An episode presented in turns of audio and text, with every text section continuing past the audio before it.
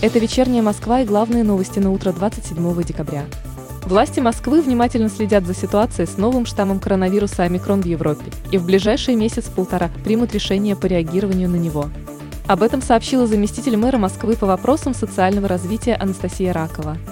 По ее словам, необходимо понимать, что омикрон, судя по Европе, ведет себя крайне жестко и агрессивно. В Москве следят за ростом заболеваемости в Англии, Франции, Дании и Норвегии. Данные, утверждает Замара, весьма тревожные. Социальные расходы бюджета Москвы составят около 2 триллионов рублей в 2022 году. Приоритетное направление бюджетной политики столичных властей – социальная поддержка горожан, повышение качества услуги, инвестиции в человеческий капитал. Финансирование получит система здравоохранения, инфраструктура образования, культура и спорт. В понедельник, несмотря на рост атмосферного давления, влияние циклона еще сохранится – в юго-западной части этого атмосферного вихря местами пройдет небольшой снег. Ожидается облачная погода с прояснениями.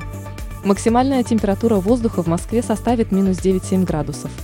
В Подмосковье температура ожидается на уровне 11,6 градусов мороза.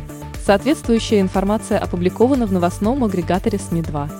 Председатель комиссии по безопасности дорожного движения Марат Хуснулин заявил, что необходимо снизить максимально допустимое количество алкоголя в крови водителей – по его утверждению, смертность на дорогах и ДТП напрямую связана с числом промилле в крови.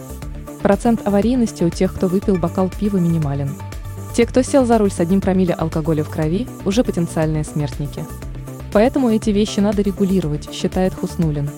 Состояние предиабета считается опасным для здоровья, однако его можно научиться контролировать. Как избежать появления заболевания, рассказала врач-эндокринолог Олеся Гурова. В первую очередь стоит обратить внимание на питание. Оптимальный режим питания минимум 3 приема пищи в день без больших перерывов. Пропускать приемы пищи не рекомендуется.